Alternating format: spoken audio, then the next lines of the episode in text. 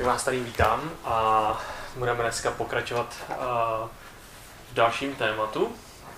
Minule jsme skončili u Noého a bavili jsme se o tom, jakým způsobem ten hřích neustále jakoby zasahuje do všech oblastí života, kdy Bůh musel nakonec udělat takový radikální řez. Ahoj. Ale dneska si ukážeme, že ani radikální řez nepomohl, což uh, vlastně v podstatě docházíme potom k nové, postupně k novému zákonu, jo? nebo k nové smlouvě, protože si můžeme ukázat, že ani dokonalost v ráji nepomáhá, ani vyhlazení lidstva nepomáhá, takže pán Bůh musel hledat jiné prostředky.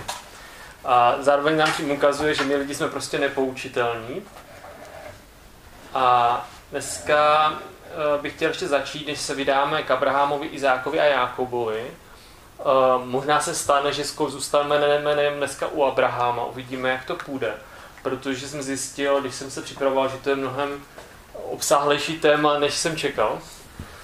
A takže se může stát, že skončíme jenom u Abrahama. Ale předtím ještě se podíváme na pár takových detailů, protože Eh, když si čtete starý zákon a Genesis, tak je tam strašně moc informací, které souvisí s věcmi, které se teprve stanou a které souvisí i s novým zákonem. Takže jeden z takových eh, zajímavých momentů je právě rodopis Noého synu.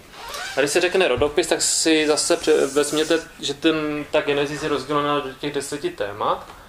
A rodopis Noého synu je jedno z těch témat. A není to žádné nudné povídání, ten se narodil tomu, ale má to taky svůj smysl, protože můžeme některé věci pochopit. A proč? Protože u, zrovna u Noových synů zase sledujeme, e, jak hřích postupuje dál. To znamená, že se zase dostáváme k tomu, že hřích e, spravedlivým Noem, který ho všichni, kterého Bůh jich vychválil, že opravdu nebylo nikoho v generaci jako jeho, tak eh, bohužel jeho synové v tom eh, nepokračovali, hlavně jeden. A je napsané, že hned po potopě eh, Noé vysadil vinici, opil se a jeho, jeden z jeho synů toho zneužil, protože se Noé v stanu opil a obnažil. A ten jeden ze synů to šel říct druhým synům a v podstatě si jako kdyby dobral svého otce, znevážil svého otce. A na to navazuje právě to, že uh, můžeme vidět, jaký, jakou moc má požehnání a prokletí, protože když se to otec dozvěděl, teda ka, uh, ti dva ostatní synové šli ze zadu, zakryli otce, aby nebyla vidět jeho nahota, ale když se to právě ten otec dozvěděl, tak požehnal uh, Jafetovi a Šemovi, ale Kenána proklel. A proč to říkám je z toho důvodu, že jako kdyby z těchto tří synů čteme o tom, že se zalidnila celá země. A ty požehnání mají svůj smysl. U Jefeta čteme, že Bůh rozšíří Jefeta a přebývá ve stanech Šémových. U Šema čteme, že požehnán buď hospodin Bůh Šémův a zrovna od Šema potom pochází Izrael, protože je napsané, že byl otcem všech synů Heberových. Heberový od, tam, od toho slova Hebrej, jako žid. A naopak u Kenana, který právě znevážil toho svého otce, je napsané, ať je otrokem Šema a Jafeta. A ten důvod, proč to říkám, je, že zrovna národy pocházející z Kenanu, z tohohle syna, jsou Jebuzejci, Emorejci, Girgašejci, Chivejci. Jinými slovy národy, které měli Izraelci vyhladit, když uh, putovali do zaslíbené země. Že vidíme, že to, že to prokletí jako kdyby uh, procházelo těma generacema, až vlastně potom uh, je napsané, co si potom řekneme dál, proč Bůh vlastně se rozhodl tyhle národy vyhladit. My teda budeme sledovat teďka už jakoby ten, tu větev šema, uh,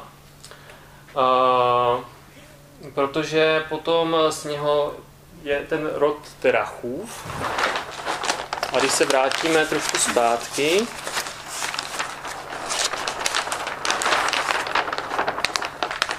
tak jsme měli těch deset témat, tak vidíme rodopis Šémův a to je proto, protože to byl ten syn, ze kterého jakoby vzešel ten izraelský národ. A tak se mu jakoby Genesis víc věnuje a potom pokračuje rodopisem Terachovým, což je vlastně potomek toho Šéma. A tím se dostáváme k rodopisu uh, potom uh, Izákovu, Izmaela přeskočíme a dostáváme se postupně k Izraeli. Další věc, kterou potřebujeme vidět, co se týká uh, toho období ještě před Abrahamem, takže kromě toho, že se z Noého jakoby rozšířily všechny národy, tak uh, tam čteme, že se rozdělili podle kmenů, podle jazyků, ale dozvídáme se něco, co si dozvídáme předem, což si můžete taky všimnout v Genesis často, že některé, o některých událostech se mluví předtím, než se stanou. Jakoby, že se řekne, že eh, všechny národy se rozptýlily podle kmenu a jazyků, ale zatím jsme nedostali informaci o tom, že by ještě jinými jazyky mluvili. Jo, to je až další příběh. A uh, to je to, co třeba říká i studijní překlad, že Genesis si libuje v tom podat vysvětlení událostí až poté, co se o ní vypráví. Takže jako by ten pohled historie bychom řekli, že je trošku jináčí. Takže někdy se dozvíme uh, B před A bychom řekli. A právě to, proč tam máme kmeny a jazyky, je ten důležitý příklad, což je stavba věže, a což je další příklad neposlušnosti. Protože Bůh řekl, zvlášť eh, Noémovi a jeho synům, že se mají rozptýlit a rozmnožit. A v Genesis v 11. kapitole čteme, že lidé si řekli, nuže, vybudujme si město a věž, jejíž vrchol bude v nebi. A uděláme si jméno, abychom se nerozptýlili po celém povrchu země. Jo, zase se dostáváme zpátky do Edenu, jo, budeme mít jako naše sídlo, v podstatě budeme až na vrcholu, jako budeme jako Bůh a rozhodně se nerozptýlíme, budeme držet spolu. Přestože Bůh řekl přesný opak. A je zajímavé, že Bůh na to reaguje velmi vtipně, protože uh, oni říkali uh, vybudujme a na to Bůh říká sestupme a zmať, zmaťme jejich řeč. Takže nebude jeden rozumět druhému. Jinými slovy, uh, uh, Bůh viděl, že to, že lidi si rozumí a že tak drží pospolu, nevede vždycky k dobrému a tak se rozhodl zmást jejich řeč to znamená, že opravdu vznikly ty kmeny a jazyky. A to jméno toho místa se nazývá Bábel, neboť tam hospodin zmátl řeč. A to, to místo je v podstatě v dnešním, nebo v Babylonu, tam v oblasti Babylonu, jo? od toho Bábel Babylonu. Je to velmi známý příběh, takže tam to rozebírat nebudu. Ale vidíme, že ten hřích, hřích eh, vede v podstatě k to, proti tomu, co Bůh jakoby vymyslel proti tomu, co Bůh eh, měl v plánu. Takže to je, ta, to je období před Abrahamem. Jo? To znamená období od stvoření přes Noého po začátek, jako by jsme řekli, eh, jakoby potomka dnešního Izraele. A tím pokračujeme v božím plánu, protože jsme si řekli, eh, u Noého to nepomohlo, takže se setkáváme s Bohem Abrahamovým, Izákovým a Jákobovým. A když se eh, podíváme do Genesis 3.6, eh, to asi není Genesis 3.6, oh, pardon, eh, to bude Exodus 3.6.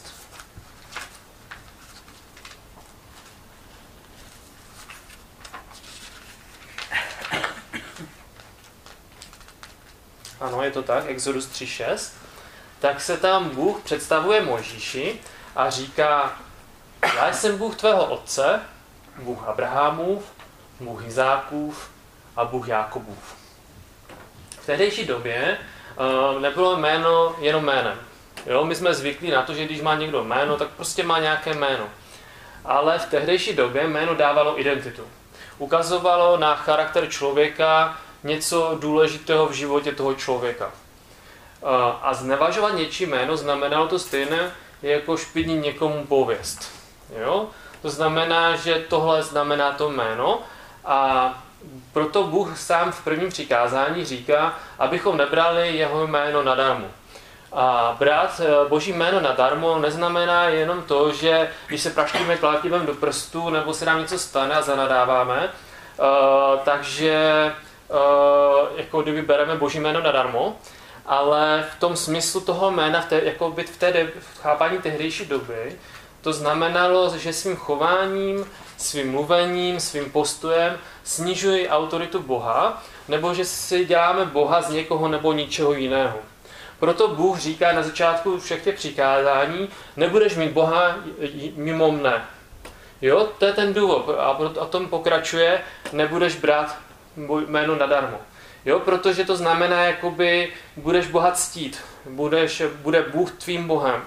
Jo, to, co děláš, tak by mělo ukazovat na Boha. Uh, což je vlastně i pro nás stejné, že vlastně tím, jak se chováme, tím, co děláme, tak ukazujeme, že patříme Bohu.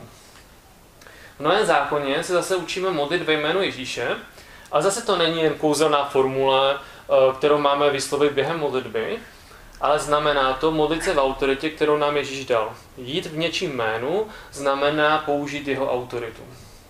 Je to jako kdyby nám někdo dal plnou moc a my ho e, tou plnou mocí mohli vystupovat. Proto když se Bůh představil jako Bůh Abrahamův, Izákov a Jakobův, říká tím, že je Bohem, ve kterého Abraham, Izák a Jakub věřil, že je Bohem toho národa, ze kterého Možíš pochází a který jinými slovy je i jeho Bohem. V podstatě se snažil uh, Možíše uklidnit, když Možíš viděl keř, který mluví. Jo? Takže uh, jinými slovy mi říkal, ne, neděs se, je všechno v pořádku, a já jsem ten Bůh, ve kterého věří tvoje rodina. A proto se musíme tedy podívat, v koho Abraham, Izák a Jákob věřil.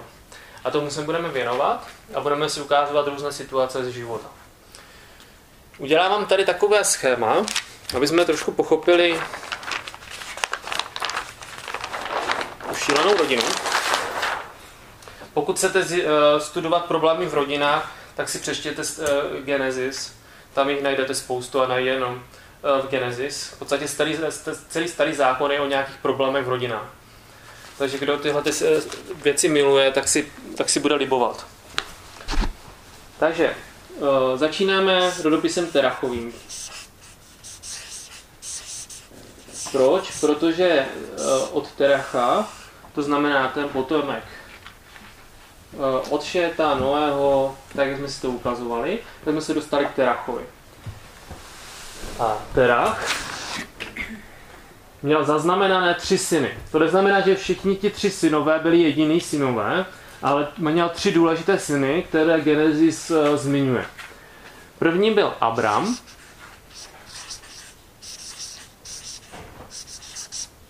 druhý byl Náchor,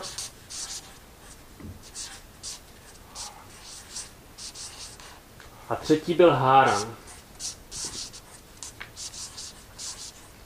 Mají takové divná jména. A já vám tady ještě dopíšu pomůcku. Abraham si vzal Sáru, původně Sáraj. Náchor si vzal Milku, ne čokoládu. A e, od Náchora s Milkou pochází Betuel. Pak vám to všechno klapne dohromady, až si řekneme více. Od Hárana neznáme manželku, ale pochází Lot. To už znáte. Z Betuela pochází Lában a Rebeka. Už to chápete, že? Trošku. Pokud ne, tak to nevadí, protože já vám to všechno vysvětlím.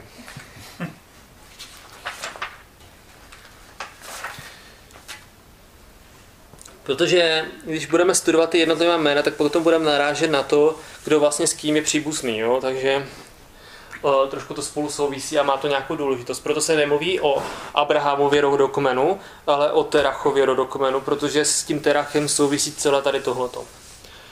A co je zajímavé, tak e, v podstatě od Teracha když se podíváme zrovna na uh, tuhletu zvláštní rodinu, tak Terach nečteme vůbec o něm, že by znal Boha. Jo, v podstatě pocházel z jednoho pohanského města, je, je jako jináčí než pohanské město nebylo, jo? nebo nečteme o žádném uh, městě, které by vyzývalo Boha, ale v podstatě to bylo uh, jakoby uh, buď kenánské nebo pelištejské nějaké město, prostě, nebo chaldejský úr vlastně, takže chaldejské město. A on se přestěhoval z jednoho města do druhého, vzal svou rodinu. On přestěhovali se do města, které bylo v té době velmi bohaté, uh, bychom řekli takové kulturně, a, nebo kulturně, no všeobecně prospívalo.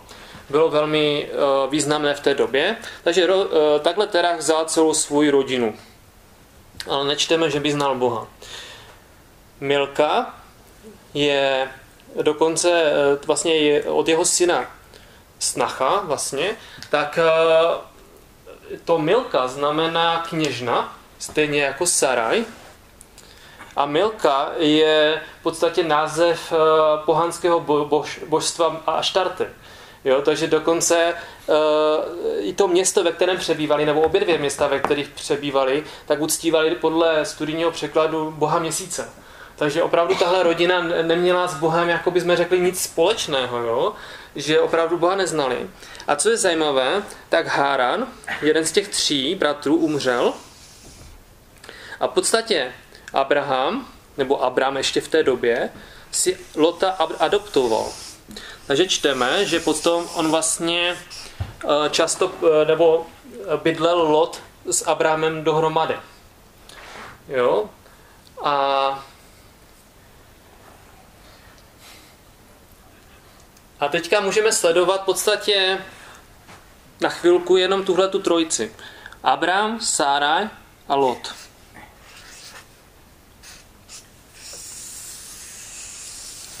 A tam se teďka budeme pohybovat. Co je zajímavé říct o Abramovi, nebyl ničím výjimečný.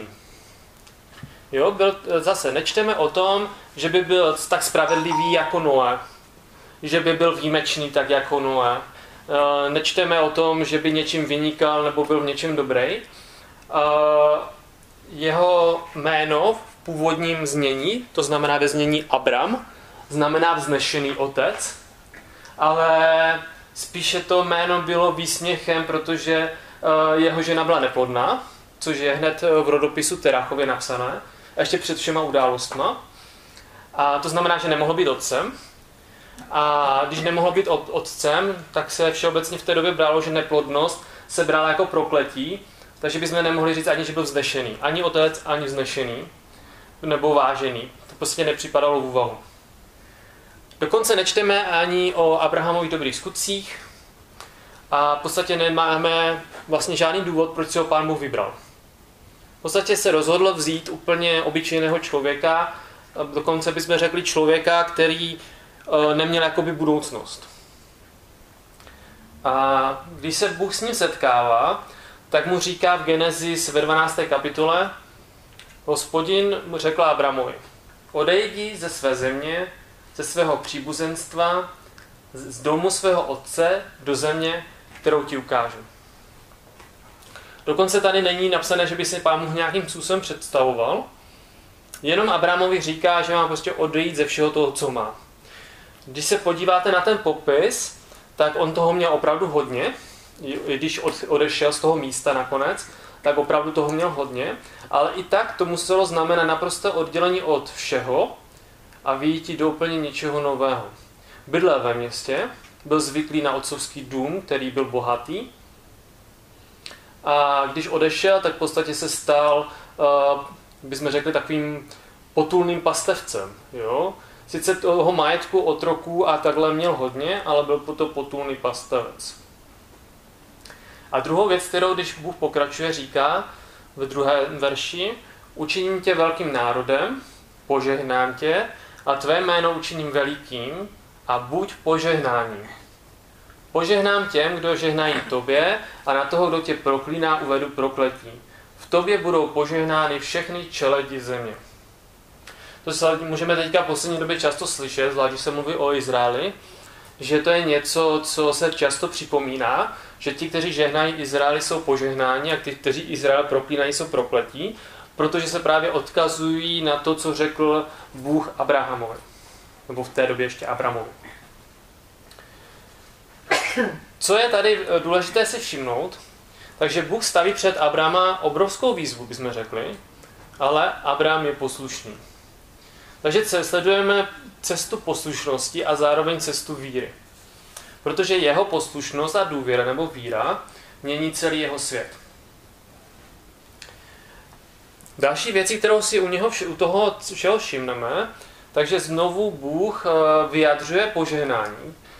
Stejně tak jako u Adama a Evy, tak jako u oného, eh, vyjadřuje, a stejně tak jak u Adama a Evy a Noého vyjadřuje nový směr člověka, tak eh, tímhle tím požehnáním Bůh mění Abrahamovu identitu a přináší do jeho života změnu. Jo, když Bůh mluví, tak to vždycky přináší nějakou změnu. To znamená, že třeba má z něj vejít, zejít velký národ. To znamená, že už nemá být otec bez dětí. Že má být požehnaný a vážený, to znamená, že nemá být prokletý. Má se stát požehnáním dokonce, to znamená nejenom, že je sám požehnaný, ale že se stává požehnáním a dokonce, že má přinést požehnání národům, což už se díváme hodně do budoucna, protože to se stalo skrze Krista, neboli potomka Abrahama. Když se podíváme do Galackým do třetí kapitoly, to si můžeme spolu přečíst. Je to trošku delší úsek a přečteme si ho pomalinku.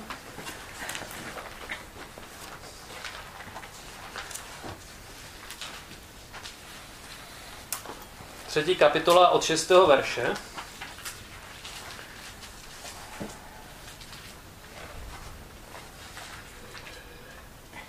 Je tomu jako s Abrahamem. Uvěřil Bohu a bylo mu to počteno za spravedlnost. Vězte tedy, že ti, kdo jsou z víry, jsou synové Abrahamovi. Písmo předvídalo, že Bůh ospravedlní pohány na základě víry. Dopředu oznámilo Abrahamovi. V tobě budou požehnány všechny národy. Takže ti, kdo jsou z víry, docházejí požehnání s věřícím Abrahamem.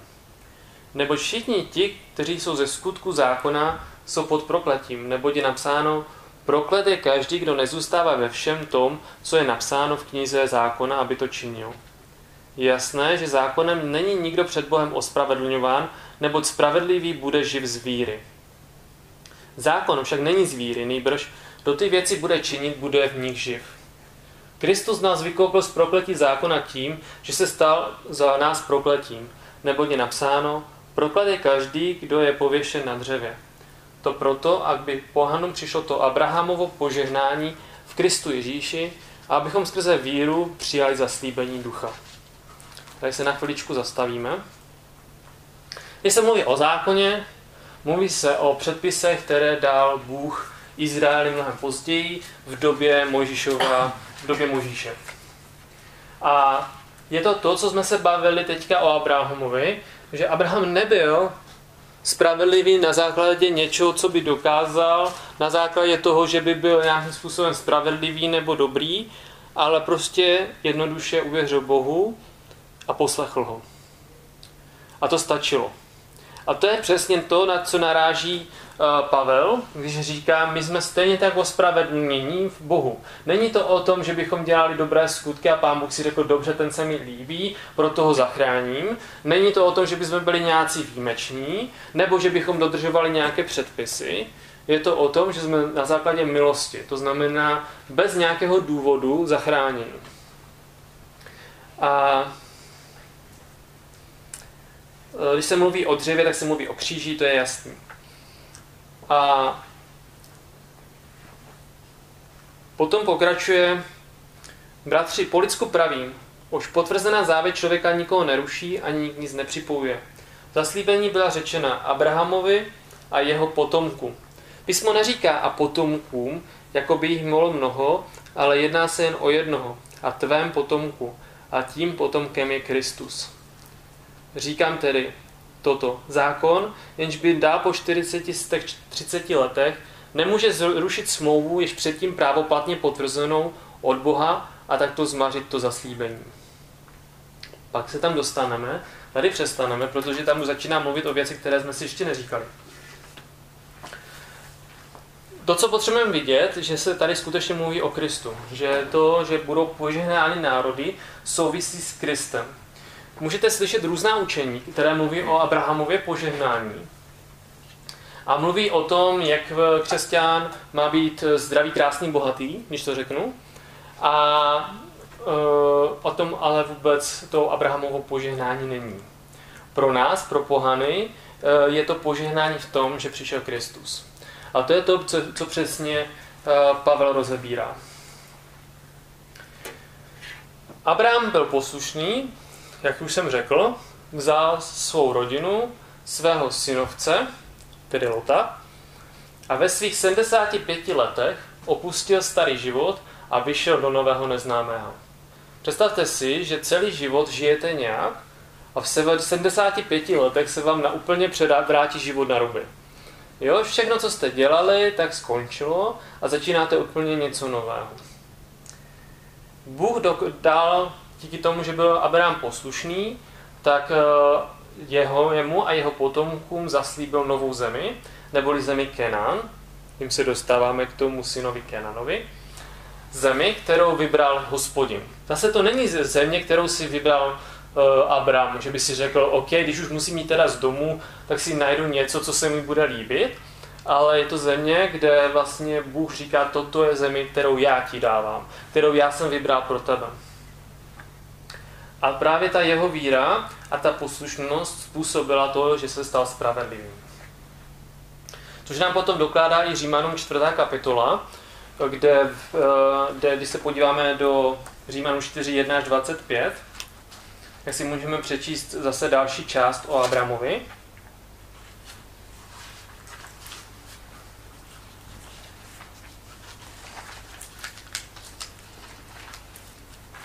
O Abramovi to docela hodně v Bibli, protože to, spousta věcí z, ní jsou, z jeho života jsou pro nás příkladem, teda ne všemi bych se řídil, ale tady v těchto těch věcí poslušnosti a víry jsou dobré. V Římanům 4, 1 až 25 se píše, co tedy řekneme, čeho dosáhl Abraham, náš eh, pravotec podle těla. Jestliže byl Abraham ospravedlněn ze skutků, má se čím chlubit, ale ne před Bohem. Neboť co praví písmo? Uvěřil Abraham Bohu a bylo mu to počteno za spravedlnost. Tomu, kdo pracuje, se mzda nedává z milosti, nýbrž z povinnosti. Kdo však pro svou spravedlnost nepracuje, ale spoléhá na toho, kdo ospravedlně bezbožného, tomu se jeho víra pokládá za spravedlnost. Taky David vypravuje o blahoslavenství člověka, jemuž Bůh připisuje spravedlnost bez skutků. Blahoslavení jsou ti, jejichž nepravosti byly odpuštěny a jejichž hříchy byly přikryty. Blahoslavený je muž, jemuž pán vůbec nepřipočte hřích. Vztahuje se toto blahoslavenství jen na obřezené, tedy na židy, nebo také na neobřezané, neboli pohany. Říkáme totiž, Abrahamovi byla víra počtena za spravedlnost. Němu tedy byla počtena, byl už obřezán, či ještě ne? O tom si budeme povídat. Nebyl obřezán, ale byl ještě před obřízkou. A znamení obřízky přijal jako pečet spravedlnosti z víry, kterou měl ještě před obřízkou, aby byl otcem všech věřících mezi neobřezanými, aby tak také jim byla připočtena spravedlnost. A aby byl otcem těch obřezaných, kteří nejsou jen obřezáni, ale kráčí také ve šlépě jejich víry, kterou měl náš otec Abraham ještě před obřízkou.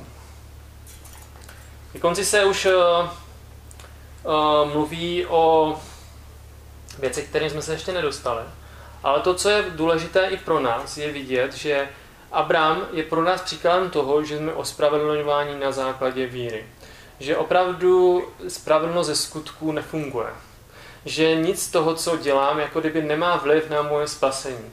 Je to častý boj, který jako křesťané vedeme, protože si říkáme, co všechno musím udělat pro to, aby mě Pán Bůh měl rád, abych byl spravedlivý, abych něčeho dosáhl.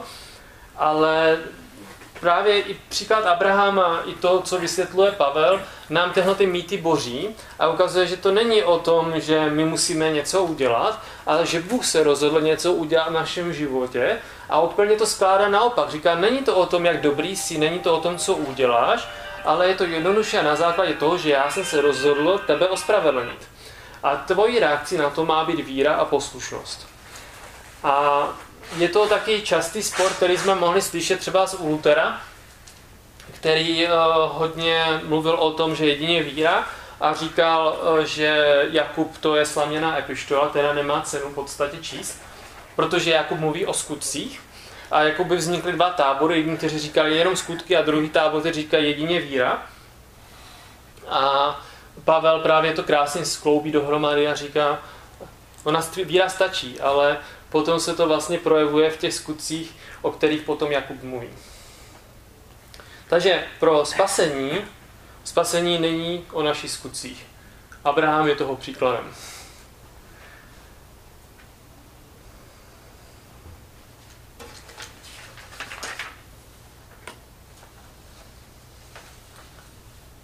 Když se podíváme na tu historii, jenom letmo, tak vidíme, že Adam přinesl svoji neposlušností prokletí. Noé svoji poslušností v úvozovkách přinesl první požehnání v rámci toho, že pán Bůh zavřel první smlouvu a slíbil, že nezaplaví znovu zemi. A Abraham svoji poslušností přinesl další požehnání, to znamená, že zašel z něho nový národ potom Kristus.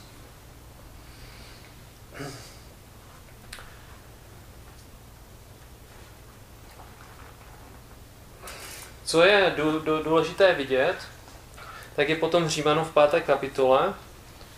Když jsme tady byli ospravedlněni z víry, máme pokoj s Bohem skrze našeho Pána Ježíše Krista. To je v Římanům 5.1. Skrze něho jsme vírou získali přístup k této milosti, v níž stojíme a chlubíme se nadějí Boží slávy. A nejen to, chlubíme se také souženími, neboť víme, že soužení působí vytrvalost. Vytrvalost osvědčenost a osvědčenost naději. A potom mluví o dalších věcích, které jsou taky důležité, ale dneska se jim věnovat nebudeme. To, co můžeme vidět, že hned v prvním verši, když jsme tady byli ospravedlení z víry, máme pokoj s Bohem skrze našeho Pána Ježíše Krista.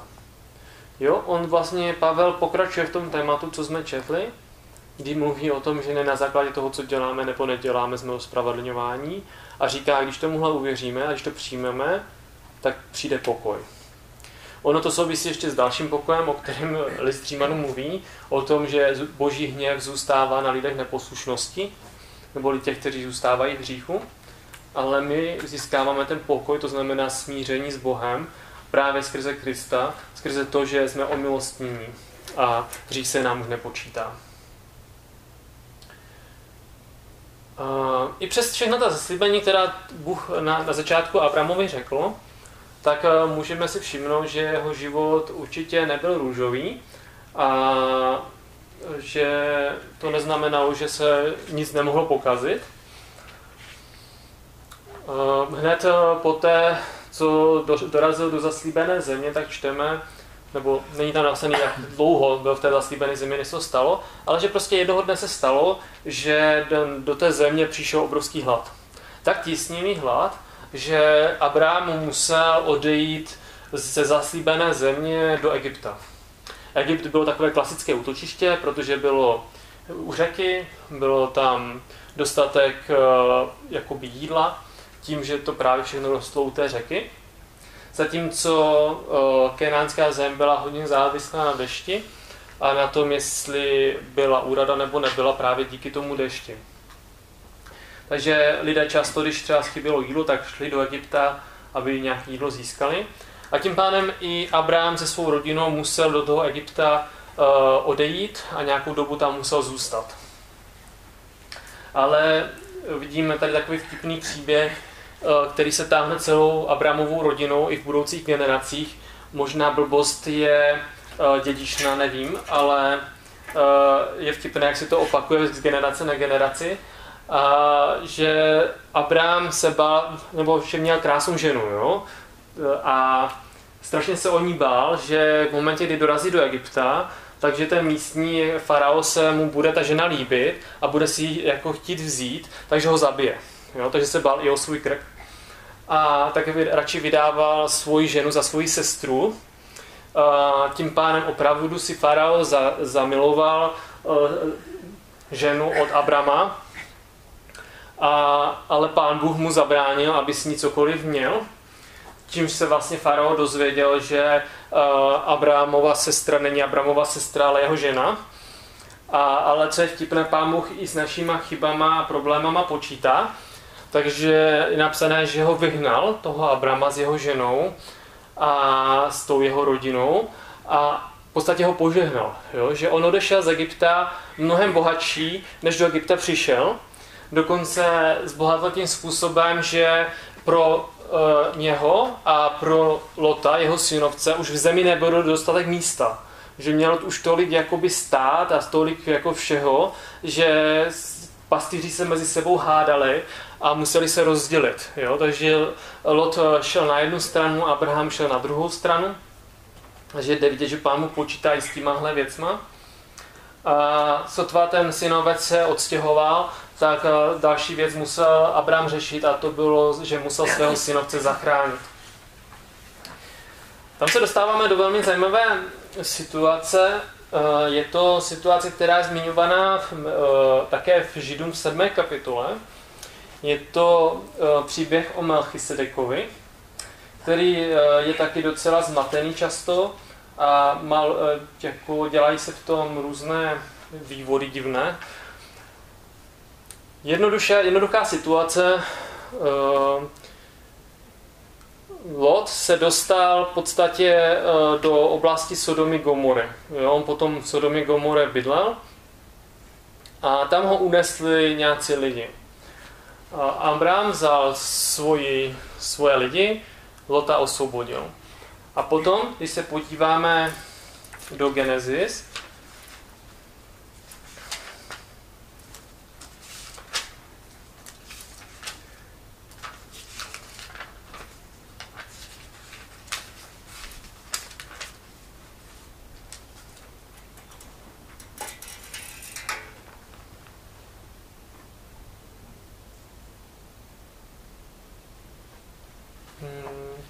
To je vlastně ve 14. kapitole.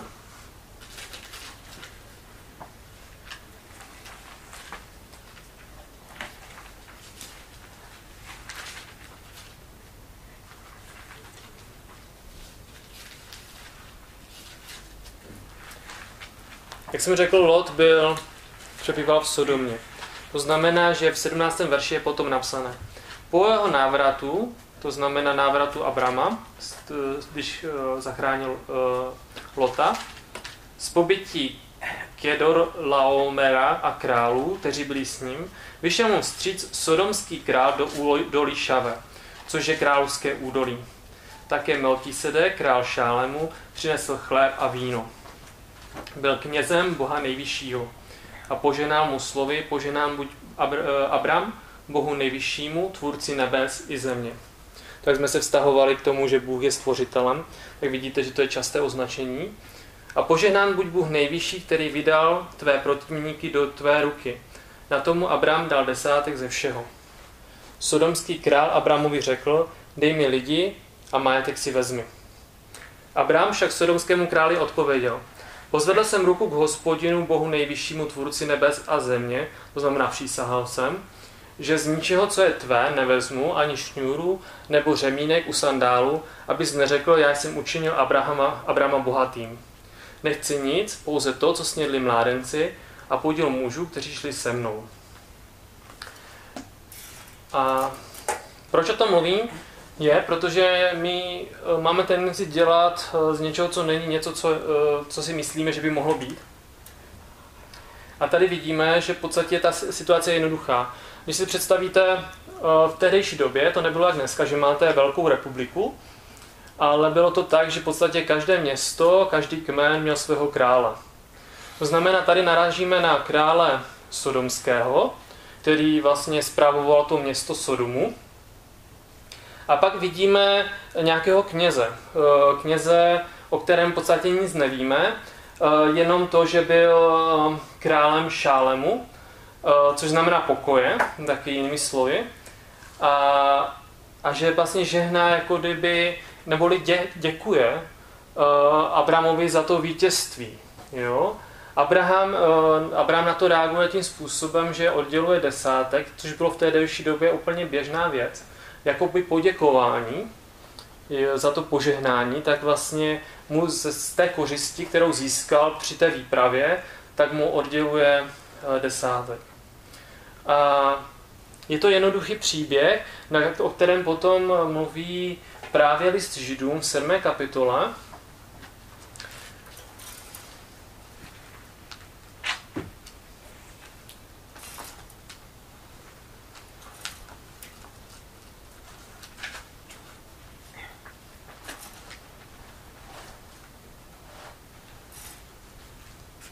Jo, v nových biblích je to Hebreum. Jak ho po hledám Židům.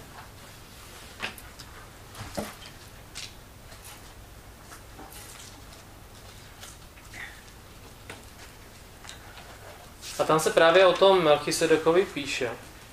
A je to napsané tento Melchisedek, král Sálemu, kněz Boha nejvyššího, který se stal, eh, setkal s Abrahamem, když se navracel od porážky krávu a požehnal mu, a kterému také Abraham oddělil ze všeho desátek, je nejprve podle překladu král spravedlnosti, dále pak i král Sálemu, což znamená král pokoje.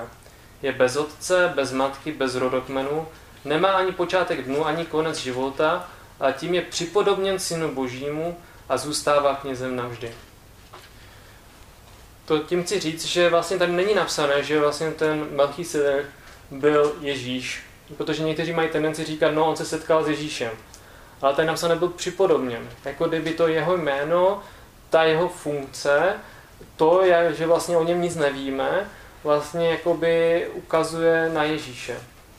A právě tam potom rozebírá uh, vlastně list židům rozebírá hlavně to, že jak, jakým, jakým způsobem Ježíš uh, se mohl stát jakoby veleknězem. Když vlastně neměl jakoby levický původ, původ, ze kterého pocházeli kněží. A právě ukazuje, že tady máme kněze, který vlastně taky nemá původ a přesto knězem byl. A vidíme, že vlastně i to, že mu Abraham eh, dal desátek z kořisti, eh, tak eh, mělo právě ten symbol toho jako kdyby vyjádření vztahu požehnání. Mluvím o tom proto, že jsem opravdu právě v tom, že se dělá často mílka, třeba si v oblasti desátku, že se tady tenhle ten příběh zmiňuje a po pomoci něho se vykládá, že máme dávat desátek ze všeho ale tenhle příběh vůbec o desátcích nemluví. Ani nemá s desátkama nic společného, kromě té informace, že v té době se dávaly desátky a to jenom z kořisti.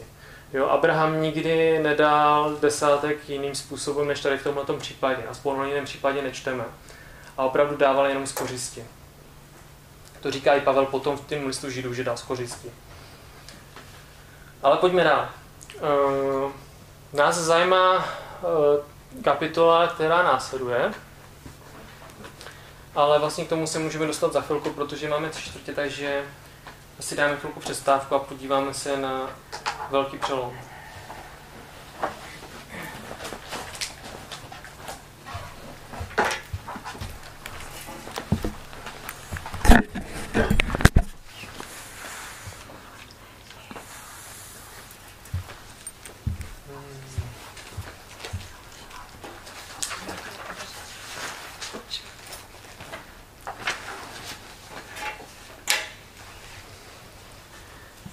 Když se podíváte eh, na ten začátek příběhu Abrama, tak zjistíte, jak jsem říkal, že v 75 letech si ho Bůh vybral.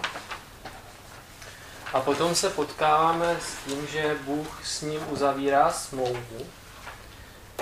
O té smlouvě čteme uh, v 15. kapitole Genesis. Je to tak? A je to, je to v podstatě po, no, tam se dostanu, zatím ještě eh, jenom je 15. kapitola, která mluví o té smlouvě jako celek. A V podstatě Bůh se setkává s Abrahamem po deseti letech, co ho vyslal do zaslíbené země. Jo, vůbec tam nečteme o tom, že by se cokoliv jakoby naplnilo z toho, co Bůh řekl a už uplynulo deset let. A Bůh se setkává znovu s Abramem a ujišťuje ho o svém slově a uzavírá s ním smlouvu.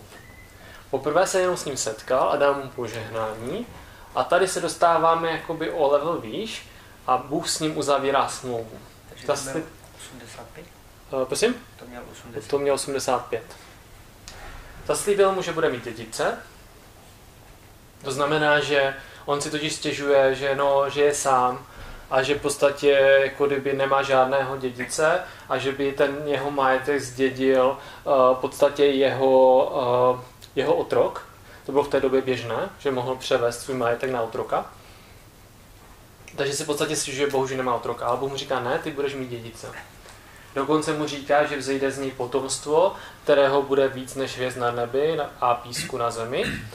A že on a jeho potomstvo, on a jeho potomstvo obdrží dědičně zemi Kenan. Jo, jsou tam dané hranice. To znamená, to je taky to, co teďka čtete často ve zprávách, nebo někde jste to určitě slyšeli, že proč pořád ten Izrael uh, má problém s tou zemí. No protože Pán Bůh jim ji už v době Abraháma slíbil dědičně jako jejich vlastnictví. A smlouva v tehdejší době se stvrzovala tím způsobem, že se rozpůlila zvířata a smluvní strany mezi těmi polovinami prošly na znamení uzavření smlouvy. Tím v podstatě symbolicky vyjadřovali smrt tomu, kdo by porušil smlouvu, že bude v podstatě taky tak rozpůlen. A proto se hebrejsky uzavřít smlouvu řekne rozseknout smlouvu. A, a z toho důvodu hned vidíme, že když Bůh zavírá s Abrahamem smlouvu, tak uh, Abraham chystá oběť v podobě rozpůlených zvířat. Je tam takové to drama, kdy Abraham usíná a sletají se tam ptáci, a, uh, ale nakonec to končí tím, že Bůh v podobě hořící pochodně prochází mezi těma polovinama těch zvířat a uzavírá s Abrahamem smlouvu tímhle způsobem.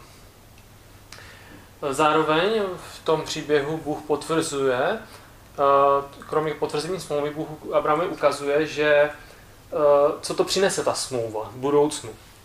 A ukazuje mu už tehdy, že vzejde z něho národ, který bude muset otročit v Egyptě. To znamená, máme tady takové první proroctví, kromě Henocha, o kterém jsme si mluvili, tak přímo jakože proroctví o Izraeli, že budou muset otročit v Egyptě, ale že Bůh je zase dovede zpět do zaslíbené země, kde vyhladí Emorejce, již vina se mezi tím dovrší.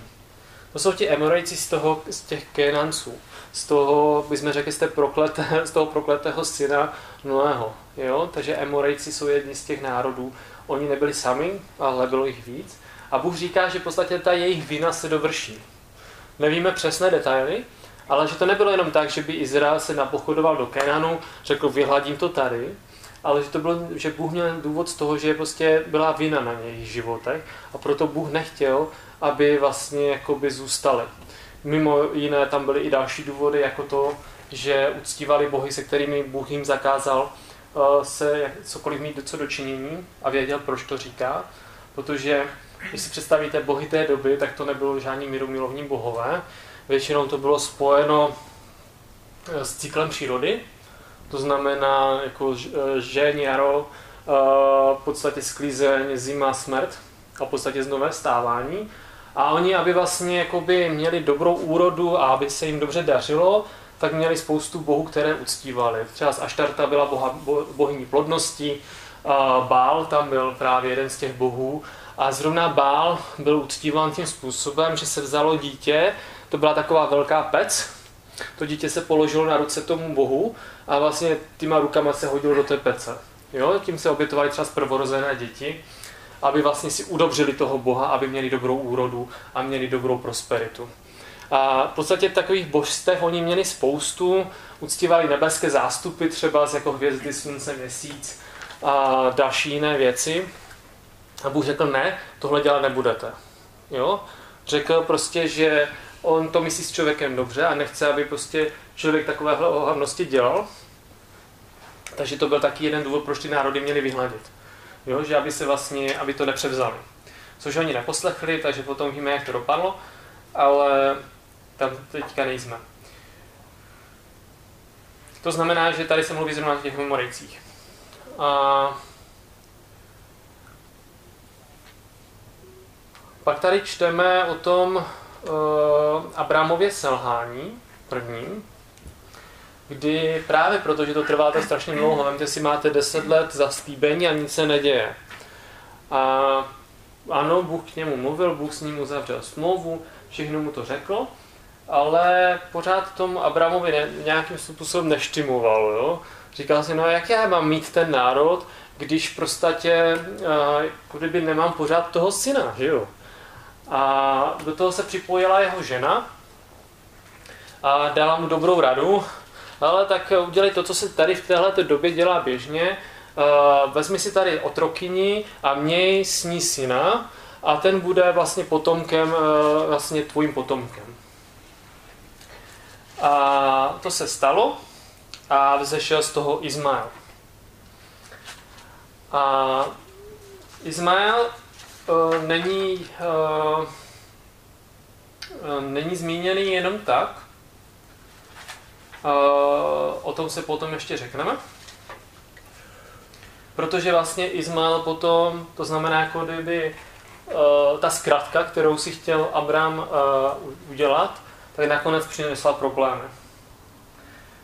A teprve o dalších 13 let později, to znamená, když už má Abraham 99 let, Abraham teda ještě, tak eh, teprve Bůh zase znovu přichází. To znamená, máme první 10 let, potom máme další ještě 13 let a teprve Bůh přichází a představuje se Abrahamovi. Abrahamovi ještě pořád. Představuje se Abrahamovi a tady napsané v 17. kapitole, když bylo Abramovi 99 let, ukázal jsem mu hospodně a říká mu, já jsem Bůh všemohoucí. První místo, kdy se Bůh Abrahamovi nebo Abramovi představuje. A to slovo všemohoucí v hebrejštině El Shaddai, to už vám něco říká, to se v řečtině, protože vlastně eh, hebrejská Bible byla přeložena do řečtiny, jak jsem říkal, tak v řečtině se to překládá jako pantokrátor, to je třeba z jeden ostrov v Řecku. A znamená to vševládný, nebo taky všedržící, nebo mající vše pod kontrolou. A což je vlastně v tomhle příběhu velmi důležité, protože když má Abraham 99 let, tak Bůh se rozhodne radikálně vstoupit jako kdyby znovu do Abramova života a ukázal mu, že má všechno pod kontrolou, že jako kdyby mm, všechno je tak, jak má být. A dokonce mění Abrahamovo jméno na Abraham a mění jméno jeho ženy ze Sára, uh, Saraj, uh, což je kněžna, nebo um, uh, na, uh, má, má kněžna teda, na Saraj, Sára, což je kněžna. To znamená, jako kdyby ukazuje, že uh, se mění identita, že se mění něco, v, uh, že už jako kdyby se blíží naplnění toho, co Bůh slíbil. A je teď napsané, že Bůh uzavírá novou smlouvu, smlouvu věčnou dokonce. Jo, to je poprvé zmíněné uh, tady, kdy říká Bůh smlouva věčná. A ta smlouva věčná je v tom, že Bůh se stává Bohem Abraháma a jeho potomků a dává zemi jemu a jeho potomstvu do, vě, potomstvu do věčného vlastnictví. Jo? Do, vě, do věčného vlastnictví. Můžeme si to přečíst. Takže 17. kapitola knihy Genesis. Když bylo Abramovi 99 let, ukázal jsem mu hospodina a řekl mu, já jsem Bůh všemohoucí choď přede mnou a buď bez úhony. Ustanovím svou smlouvu mezi sebou a tebou a převelice ti rozmnožím. Tu Abram padl na tvář a Bůh s ním dále mluvil. Já jsem. Zde je moje smlouva s tebou. Staneš se otcem množství národů. Tvé jméno již nebude Abram, ale tvé jméno bude Abraham, protože jsem tě učinil otcem množství národů. Jo, Abraham znamená otec množství národů. Už to není znešený otec, ale otec množství národů. Převelice tě rozplodím a učiním z tebe národy. I králové z tebe výjdou. Ustanovím svou smlouvu mezi tebou, sebou a tebou a tvým potomstvem po tobě. Z generace na generaci za smlouvu věčnou, abych byl Bohem tvým i tvého potomstva po tobě. A tobě a tvému potomstvu po tobě dám zemi, kde jsi hostem, celou kenánskou zemi do věčného vlastnictví a budu jejich Bohem. Jo, tady je důležité si všimnout, že to není najednou o jenom o Bohu Abrahamově, ale je to o Bohu Abrahama a jeho generace. To se nikdy předtím nestalo. Jo, když byl u Noého, tak Bůh mluvil s Noem. Když vlastně se děli jakékoliv události, vždycky to byl ten člověk a Bůh. A najednou se setkáváme se situací, kdy Bůh nejenom ovlivňuje toho daného člověka, ale říká, že se stává Bohem i generaci uh, po něm. Jo. A Bůh řekl Abrahamovi, a ty zachovávej mou smlouvu, ty i tvé potomstvo po tobě z generace na generaci. To je má smlouva mezi mnou a vámi a tvým potomstvem po tobě, kterou budete zachovávat. Každý mužského pohlaví mezi vámi musí být obřezán. Obřežte si maso své předkošky a to bude znamením smlouvy mezi mnou a vámi. Po všechny vaše generace bude ve věku osmi dnů mezi vámi obřezán každý mužského pohlaví, doma zrozený i koupený za stříbro, od kteréhokoliv cizince, který není z tvého potomstva. Musí být obřezán zrozený ve tvém domě, stejně jako koupený za tvé stříbro a znamení mé smlouvy na vašem těle bude znamením věčné smlouvy.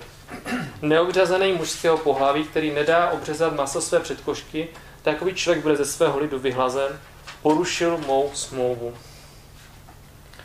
Potom Bůh řekl Abrahamovi, ohledně tvé ženy Saraj, nebudeš ji již nazývat Saraj, ale její jméno bude Sára. Požehnám jí a také z ní ti dám syna. Požehnám jí a budou z ní národy, proto jako kněžna. Uh, uh, budou z ní králové národů. Abraham padl na tvář a smál se. Řekl si v srdci, což pak se stoletému může něco narodit? A Sára bude snad v 90 letech rodit? A řekl Bohu, kež by Izmael byl živ před tebou. Ale Bůh odpověděl, kde pak? Tvá žena Sára ti porodí syna a dáš mu jméno Izák. Neboli Jitzchak je v hebrejštině smíšek. Jo, což potom je eh, zajímavé, protože i Abraham, i Sára se tomu smáli. Takže potom se jich si jmenoval smíček. S ním ustanovím novou svou smlouvu jako smlouvu věčnou, to znamená nejenom s Abraham, ale i s jeho synem, pro jeho potomstvo po něm. A ohledně Izmaela jsem tě vyslyšel, hle, požehnám ho, rozplodím ho a převelice ho rozmnožím. Splodí 12 knížat a učiním z něj velký národ. Z Izmaele, z toho, který se narodil právě z toho nedočkavého eh, konání, tak eh, vlastně vzešlo 12 arabských kmenů, které vlastně z, z Arabu potom vzešel islám. Jo, takže uh, vidíme, jak jeden, uh, jeden uspěchaný skutek může způsobit spoustu problémů. A pak byly problémy samozřejmě i v rodině, tady u Abrahama. Ale svou smlouvu ustanovím s Izákem, kterého ti porodí Sára v příštím roce o tomto čase. Jo, Bůh nechtěl vlastně předat to požehnání Izmaelovi, ale chtěl dál naplnit svůj plán. Říká, to požehnání, jakoby, které to hlavní požehnání, přejde na tvého syna Izáka, který se teprve narodí. Tu Bůh dokončil rozhovor s Abrahamem a vystoupil od něho. A potom Abraham teda obřezal celou uh, svoji mužskou rodinu, čili mužské potomky v rodině.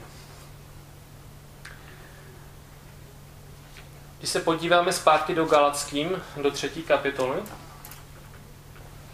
právě ta obřízka je něco, co mělo potvrdit tu smlouvu. To znamená něco, co vyjadřovalo, že ta smlouva je platná. Proto to židé dodržují. A jak řekl jeden uh, někdo, právě kdo kreslil potom nějaký obraz uh, Ježíše na kříži, tak říká, že je právě divné, jakože, uh, jakože si nikdy neuvědomujeme, že vlastně Ježíš byl žid, to znamená, že byl obřezaný. Jako, že byly někdy obrazy, kdy byl nahý Kristus na kříži, ale v podstatě byl neobřezaný, což je v podstatě urážkou židů, že?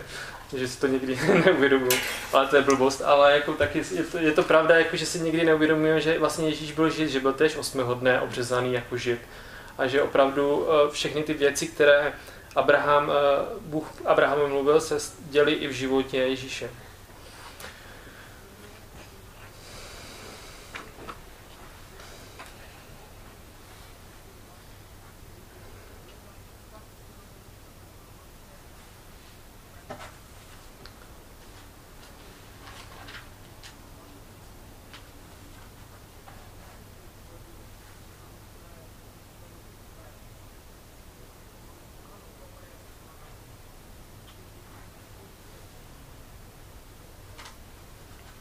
Proto vlastně v Římenu, eh, v Galackém ve třetí kapitole potom pokračuje od 15. verše.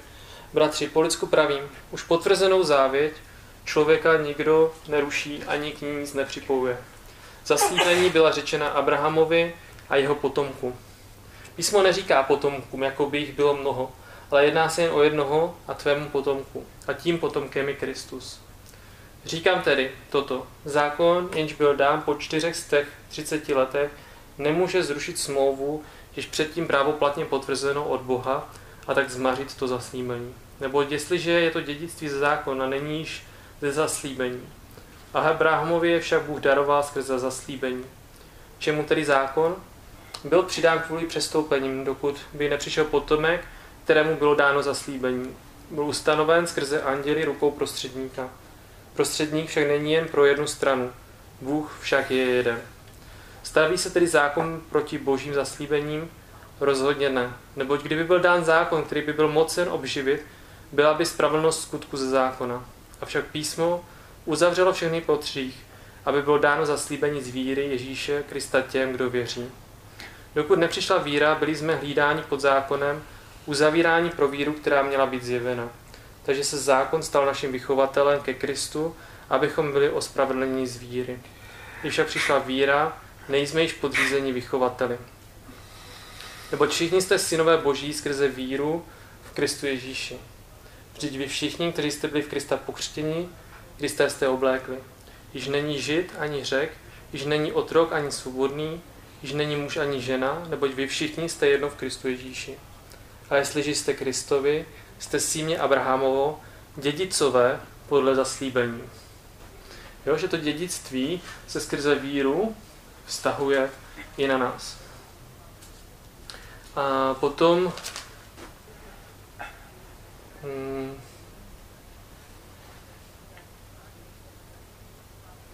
v páté kapitole pokračuje a říká, k té svobodě nás Kristus osvobodil, stůjte tedy pevně a nenechte se opět podrobit pod jeho otroctví. Jinak s Galackým hodně mluví právě k židům, kteří, eh, nebo k lidem, kteří se chtěli vrátit k tomu, co Bůh nařídil Možíšovi. A on je jakoby vrací ještě před Možíše a říká jim, ale to, co bylo s Abrahamem, bylo ještě důležitější, než to, co se stalo jako kdyby během zákona, protože zákon jako kdyby nás měl něco naučit. Ale to, co bylo důležité, byla ta, právě ta víra, kterou eh, Abraham pochopil. A říká, hle, já Pavel vám pravím, že dáváte se obřezat, Kristus vám nic neprospěje. A znova dosvědčuji každému člověku, který se dává obřezat, že je povinen zachovat celý zákon. Zbavili jste se Krista, vy, kteří hledáte ospravedlnění v zákoně. Vypadli jste z milosti. Neboť my v duchu na základě víry očekáváme naději spravedlnosti. Neboť v Kristu Ježíši nic neznamená obřízka ani neobřízka, ale víra působící skrze lásku. A běželi jste dobře, kdo vám zabránil poslouchat pravdu? To přemlouvání není od toho, který vás povolává. Trocha kvasu prokvasí celé tělo. Jsem u vás přesvědčen v pánu, že nebudete smýšlet jinak. A ten, kdo vás máte, ponese odsouzení, ať je to kdokoliv. Bratři, jestliže dosud hlásám obřízku, proč jsem ještě pro nás sledován? Pak by se ztratilo pohoršení kříže. Ti, kdo vás znepokojí obřízkou, ať se třeba i vyklestí. Byli jste přece povoláni do svobody, bratři. Jen aby se vám ta svoboda nestala záminkou pro tělo. Vy však skrze lásku služte jedním druhým. Neboť celý zákon je naplněn v jednom slovu, budeš milovat svého blížního jako sebe samého. A to, proč tady tohle zmíním, to v podstatě zní, jakoby uh, Pavel obřízku zrušil, ale potom na jiných místech mluví o obřízce ducha. Že vlastně tím, že byl obřezán jako kdyby pohlavní út, tak vlastně jinými slovy uh, se mluví o čistotě života, jakoby. Jo, že uh, jako kdyby to souvisí s životem, že jako kdyby něco, co dává život, je obřezané, to znamená očištěné. V Novém zákoně se to potom vztahuje na srdce, že máme mít obřezané srdce. Jo, to znamená jako kdyby čistý život. Právě, že život, který je očištěný krví Ježíše Krista, a mluví se o nové obřízce. To znamená o něčem, co se už neděje fyzicky na těle, ale něčem, co se děje duchovně. Jo, tím, že přijímáme Krista. A Abraham se skutečně dočkal syna, dočkal se ho ve 100 letech a Sára měla 90 let, když měla první dítě. A opravdu se obra, tomu oba dva smáli. A je taky zajímavé vidět, že Abraham měl opravdu velmi blízký vztah s Bohem, až je to pro nás neuvěřitelný příkladem. Což bych chtěl taky dneska ještě zmínit. Protože se tam mluví o tom, že když se právě zase v jiné situaci se stalo to, že Lot v tom městě, ve kterém bydlel, v Sodomě, poblíž byla Gomora, tak ty dvě města byly hodně na tom špatně, tak špatně, že to, co dělali, až volalo k Bohu. A uh, Lot je napsané, že byl takový jakoby utiskovaný v tom. Ale právě v momentě, kdy Bůh oznamuje uh, uh, v těch 99 letech Abrahamovi všechny ty zaslíbení a všechno, tak potom od něho odchází. Je tady zajímavý příběh, kdy vidíme muže, mohli jsme říct anděli, ale spíš to vypadá, že mohl tam opravdu být eh, fyzicky přítomný Bůh jako, jako v podstatě pocestný. A Abraham ho hostí a právě eh, když oni odchází, tak je tam zajímavý příběh.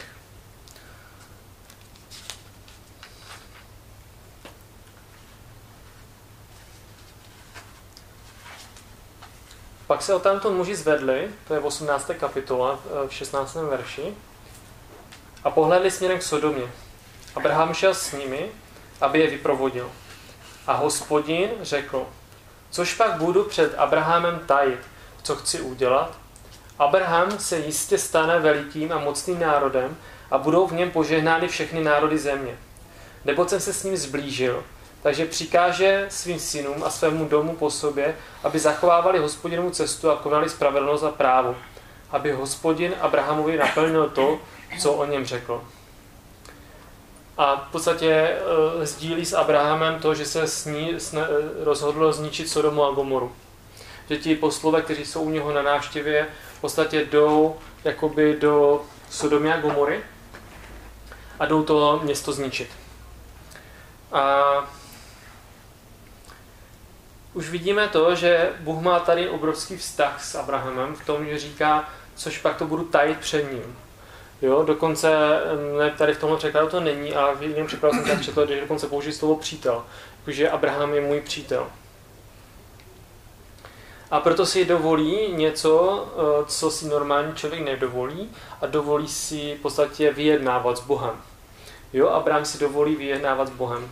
Už Abraham a říká, což pak z ničemu vyhladíš i spravedlivého, jo? že začal s Bohem diskutovat ohledně Sodomy a Gomory, že sice ano, jako Bože řekl si, že ten křik Sodomy a ten hřích je tak velký, že prostě se hodlá zničit, ale co kdyby tam náhodou byl nějaký spravedlivý člověk?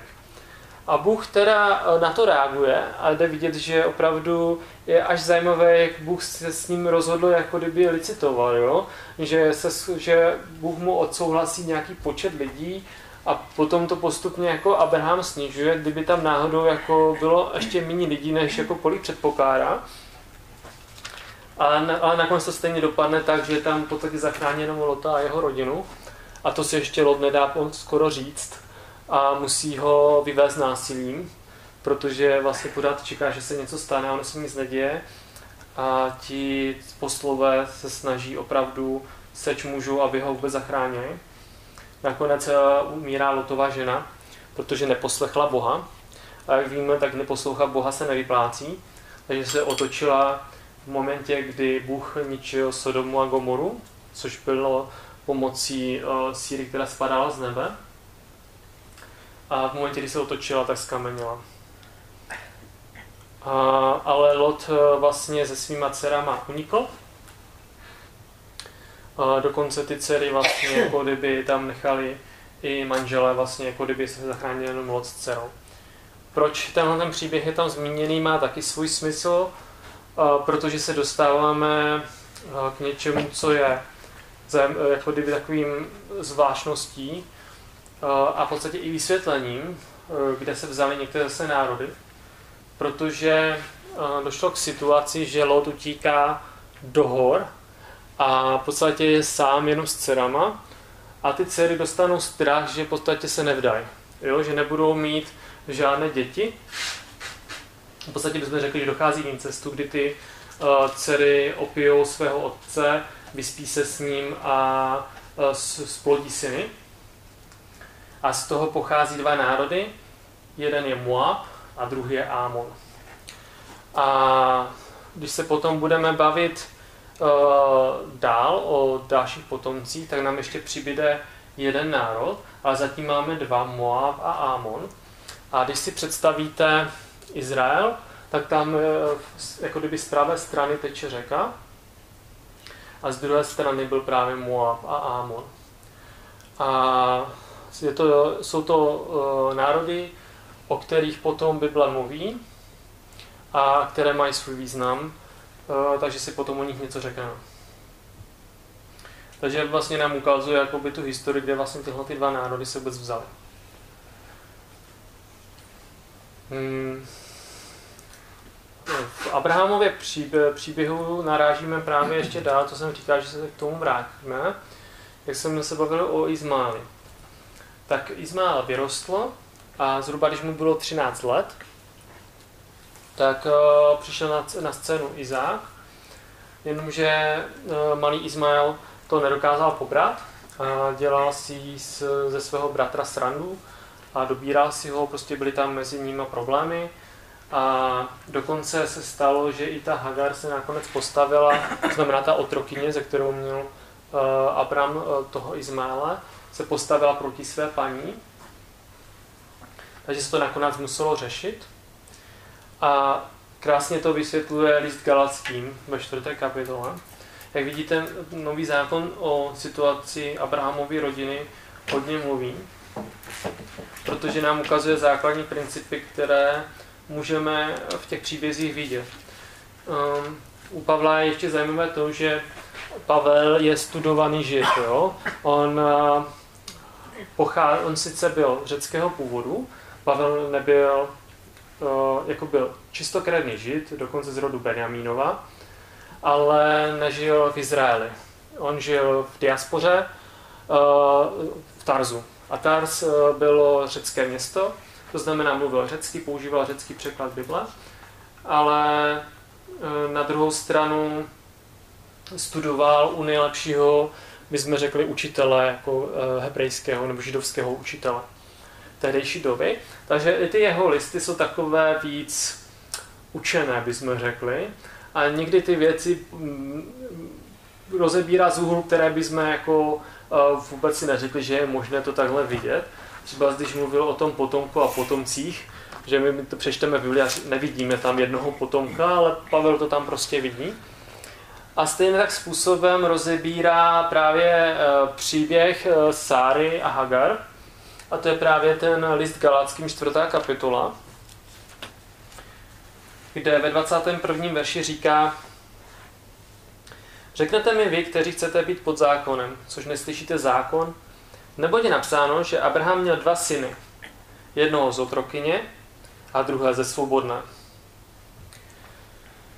Ten z otrokyně se však narodil podle těla. Ten ze svobodné skrze zaslíbení. Jo, to je to, co jsme se, o tom jsme se bavili. Jo, Izmael byla zkratka, kterou to znamená podle těla, zatímco Izák byl synem zaslíbení. Je to řečeno alegoricky. Tyto ženy jsou dvě smlouvy. Jedna z hory Sinai, která rodí děti do otroctví, a to je Hagar. Hagar je Sinai v Arábii, jak jsem řekl, tam pochází ty arabské kmeny. Ta odpovídá nynějšímu Jeruzalému, neboť ten je v otroctví se svými dětmi. To znamená jakoby pod zákonem, jinými slovy, jakože ne, ne, nepřijali Krista a jeho milost. Ale horní Jeruzalém je svobodný a ten je naší matkou. Neboť je napsáno, raduj se nepodná, která nepo, nerodíš, propukni v jásot a vykřikni ty, která nemáš porodní bolesti, protože mnoho je dětí té osamělé více, než která má muže.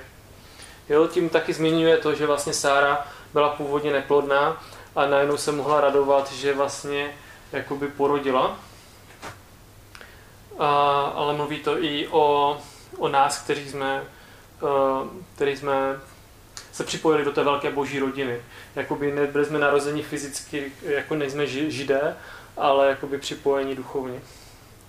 Vy však, bratři, jste jako Izák, dětmi zaslíbení. Ale jako tenkrát, ten, který byl zrozený podle těla, pronásledoval toho, který se narodil podle ducha, tak je tomu i nyní. Co však praví písmo? Vyžeň otrokyní i jejího syna, neboť syn otrokyně nebude dědicem spolu se synem, svobodná. Proto, bratři, nejsme děti otrokyně, níbrž té svobodné. A pak mluví o svobodě v Kristu. Že máme v ní stát. Což je vlastně, to se stalo. Jo? On potom Abraham vyhnal uh, Hagar s Izmálem, uh, v podstatě se stali takovým divokým koněm, uh, proto máme to přirovnání těm arabským koním. Uh, a Bůh jako kdyby se postaral o Hagar, i když byla vyhnána, tak se o ní postaral, pomohl jí. A, ale tady vlastně Pavel mluví o tom, že my potřebujeme se uvědomit, že my jsme jako kdyby děti zaslíbení, že my nejsme spasení na základě skutků a zákona a těch předpisů, ale na základě zaslíbení, které nám Bůh dal a víry v něj. Ještě mě napadla jedna důležitá scéna, kterou jsem přeskočil právě s, tím, s tou obřízkou. A potom tak tam později čteme právě o tom, že když se narodil Izák, tak došlo ještě k jedné situaci, on už byl teda větší. Uh, tak uh, je tam napsané, že Bůh najednou Abrahamovi říká, aby šel a obětoval svého syna. Představte si, že máte 100 let, máte první dítě, nebo v jeho případě už druhé dítě, ale jako konečně to dítě zaslíbení, které vám Bůh dal, a najednou Bůh říká, jdi a obětuj ho. A vidíme, že to je to, co přesně Pavel píše, že dělá ten obrovský rozdíl, jako kdyby, eh, a to je právě ta poslušnost a víra. Že Abraham tomu nemusel rozumět, nemusel to chápat, ale nějakým způsobem dokázal Bohu důvěřovat, že to má pod kontrolou a i když mu říká takové divné věci, tak to jde eh, udělat. Nakonec to pán mu zastaví. A eh, což je pro nás vlastně jakoby krásným příkladem nového zákona, no? protože tam Bůh při té oběti říká, já obstarám beránka. A mohli bychom říct, že to je jakoby uh, druhé takové evangelium v Biblii, že vlastně to nejsme my, kdo jsme obětováni, nemusíme my sami zemřít, uh, a, ale je to Kristus, který je tím beránkem za nás. Ono se to potom vlastně přelíná, protože dříve než přišel Kristus, tak přišlo období vlastně zákona a tam židé obětovali e, právě beránky nebo kuzlata a, a e, tím vlastně e, vyjadřovali to, že jim je odpuštěno, jo? že když potřebovali vlastně přímo odpuštění, tak přišli, obětovali nějaké zvíře. Jednou za rok přicházel kněz, který hromadně činil jakoby pokání za celý Izrael a právě z krví beránka šel za oporu. Uh, což jsou věci, uh, které jsou velmi obrazné a možná potom se k ním dostaneme. Ale svatyně, nebo Izrael měl vybudovat stan. Stan, ve kterém, který dělal podle vzoru, který jim Bůh dal. A ten stan měl několik částí. Byla vnější část, v podstatě za kterou byla už, jakoby, ve mně byly pohané, vevnitř byli kněží. A byly tam jako dvě různé části.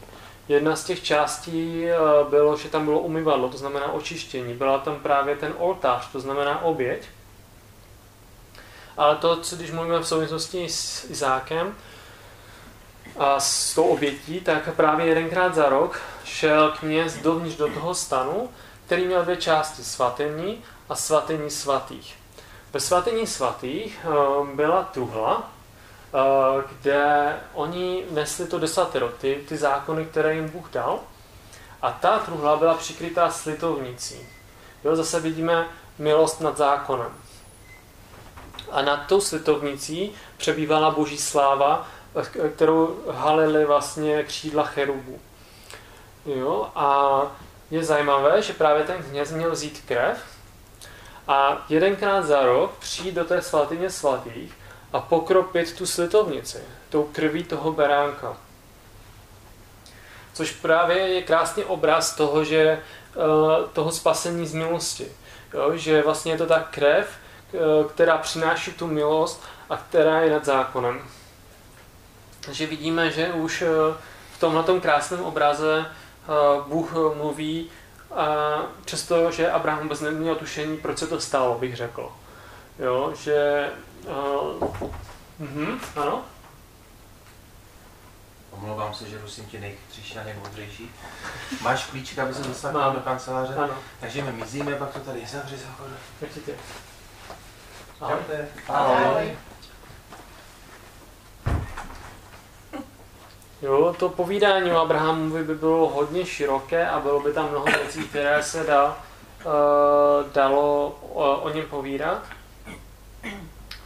Na příště si už necháme uh, ještě víc tu rodinu Izáka a Jakoba, ale už chápete, proč se mluví o Bohu Abrahamovu, Izákovu a Jakobovu. Protože jsme se bavili o tom, že to byla smlouva, kterou dal Bůh generacím a že to byla smlouva, kterou, kdy se Bůh rozhodnul být Bohem právě téhleté velké rodiny a tím pádem i nás. A příště mělo být téma už o Egyptu, ale budeme se právě bavit o Izákovi a Jakobovi ještě. A je to právě krásná ukázka toho, že být přítelem Boha neznamená mít život bez problémů, ale že Bůh se vždy postará a vždy přinese požehnání i v těch všech problémech, které se někdy způsobíme i sami, a, a, ale Bůh je opravdu dobrým Bohem. Takže dám teďka prostor ještě na otázky, protože máme ještě chvilku čas, takže se můžete ptát. Mají arabové obřízku? Ortodoxní arabové? To je dobrá otázka.